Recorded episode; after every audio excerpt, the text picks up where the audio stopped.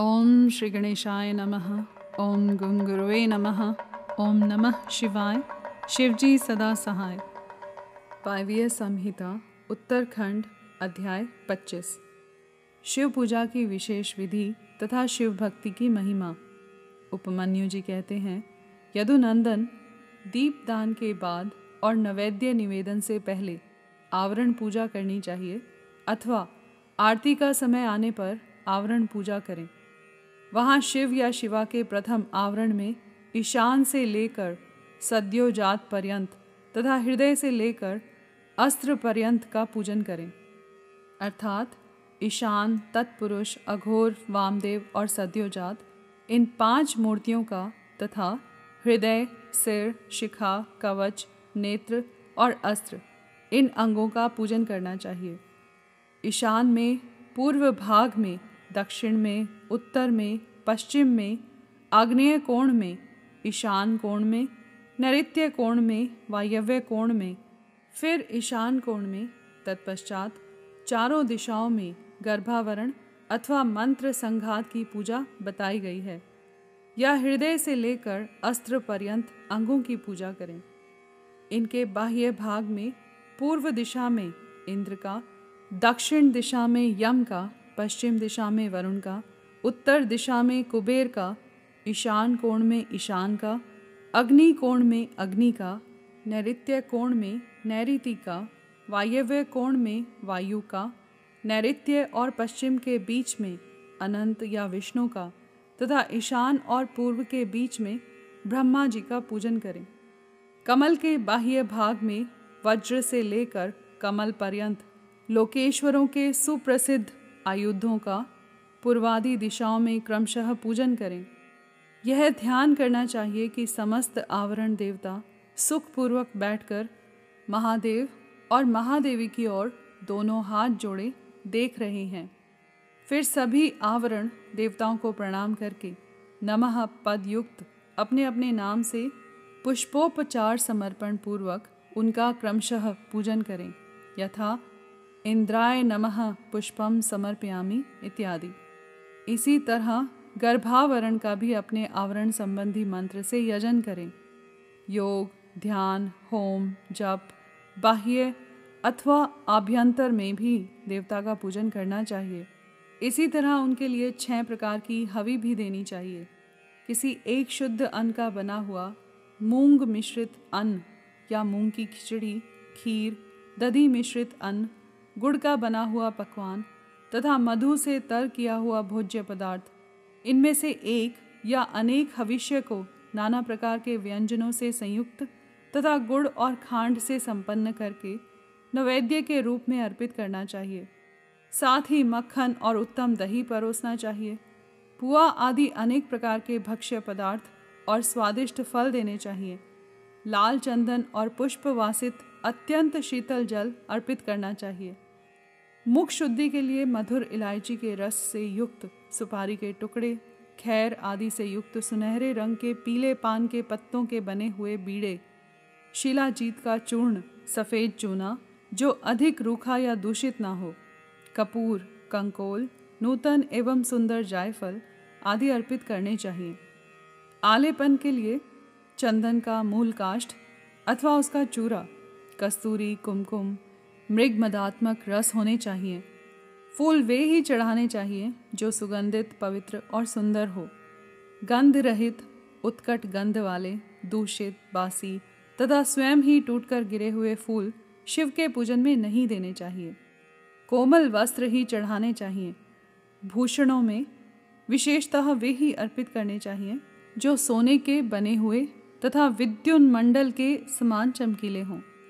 वे सब वस्तुएं कपूर, गुग्गुल, अगुर और चंदन से भूषित तथा पुष्प समूहों से सुवासित होनी चाहिए।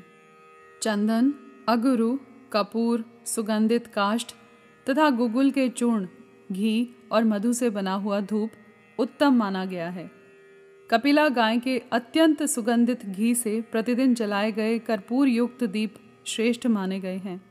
पंचगव्य, मीठा और कपिला गाय का दूध, दही एवं घी, ये सब भगवान शंकर के स्नान और पान के लिए अभीष्ट हैं। हाथी के दांत से बने हुए भद्रासन जो सुवर्ण एवं रत्नों से जटित हैं, शिव के लिए श्रेष्ठ बताए गए हैं। उन आसनों पर विचित्र बिछावन, कोमल गद्दे और तकिए होने चाहिए। इनके सिवा और भी बहुत सी छोटी बड़ी सुंदर एवं सुखद शैयाएँ होनी चाहिए। समुद्रगामिनी नदी एवं नद से लाया तथा कपड़े से छान कर रखा हुआ शीतल जल भगवान शंकर के स्नान और पान के लिए श्रेष्ठ कहा गया है। चंद्रमा के समान उज्ज्वल छत्र जो मोतियों की लड़ियों से सुशोभित, नवरत्न जटित, दिव्य एवं सुवर्णमय दंड से मनोहर हो, भगवान शिव की सेवा में अर्पित करने योग्य है। सुवर्ण भूषित दो श्वेत चंवर जो रत्नमय दंडों से शोभायमान तथा दो राजहंसों के समान आकार वाले हों, शिव की सेवा में देने योग्य हैं। सुंदर एवं स्निग्ध दर्पण जो दिव्य गंध से अनुलिप्त, सब ओर से रत्नों द्वारा आच्छादित तथा सुंदर हारों से विभूषित हो, भगवान शंकर को अर्पित करना चाहिए। उनके पूजन में हंस, कुंद एवं चंद्रमा के समान उज्ज्वल तथा गंभीर ध्वनि करने वाला शंख का उपयोग करना चाहिए, जिसके मुख और पृष्ठ आदि भागों में रत्न एवं सुवर्ण जड़े गए हों। शंख के सिवा नाना प्रकार की ध्वनि करने वाले सुंदर काहल यानी वाद्य विशेष जो सुवर्ण निर्मित तथा मोतियों से अलंकृत हो, बजाने चाहिए। इनके अतिरिक्त भेरी, मृदंग, मुरज, तिमिच और पटह आदि बाजे भी जो समुद्र की गर्जना के समान ध्वनि करने वाले हों, यत्नपूर्वक जुटाकर रखने चाहिए। पूजा के सभी पात्र और भांड भी सुवर्ण के ही बनवाएं। परमात्मा महेश्वर शिव का मंदिर राजमहल के समान बनवाना चाहिए, जो शिल्प शास्त्र में बताए हुए लक्षणों से युक्त हो।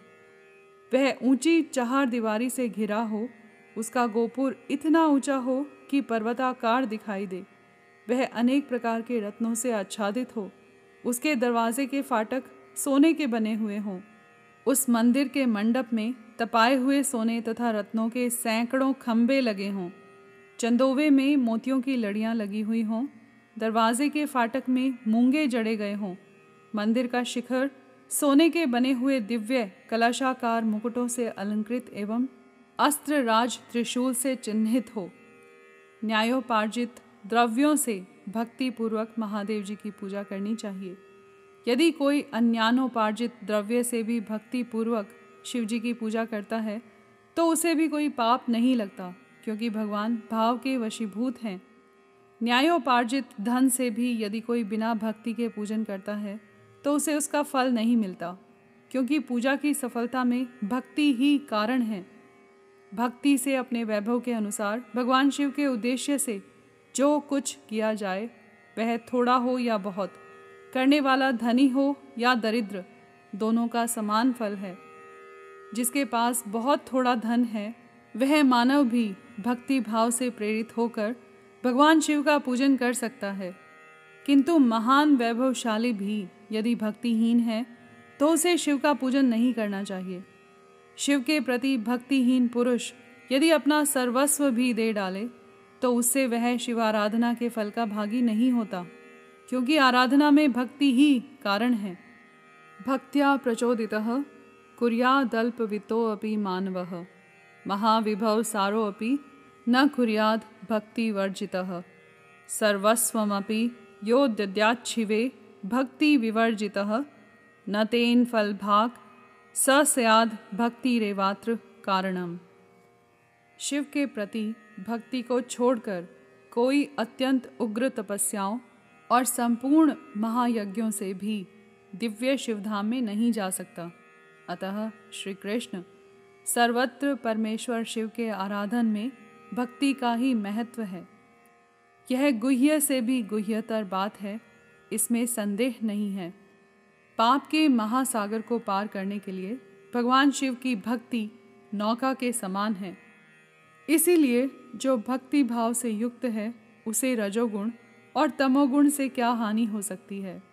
श्री कृष्ण अंत्यज, अधम, मूर्ख अथवा पतित मनुष्य भी यदि भगवान शिव की शरण में चला जाए तो वह समस्त देवताओं एवं असुरों के लिए भी पूजनीय हो जाता है। अतः सर्वथा प्रयत्न करके भक्ति भाव से ही शिव की पूजा करें। क्योंकि अभक्तों को कहीं भी फल नहीं मिलता। यहाँ पर अध्याय 25 समाप्त हुआ। कर्पूर गौरम करुणावतारम संसार सारम भुजगेंद्रहारम सदा वसंतम हृदयारविंदे भवम भवानी सहितं नमामि।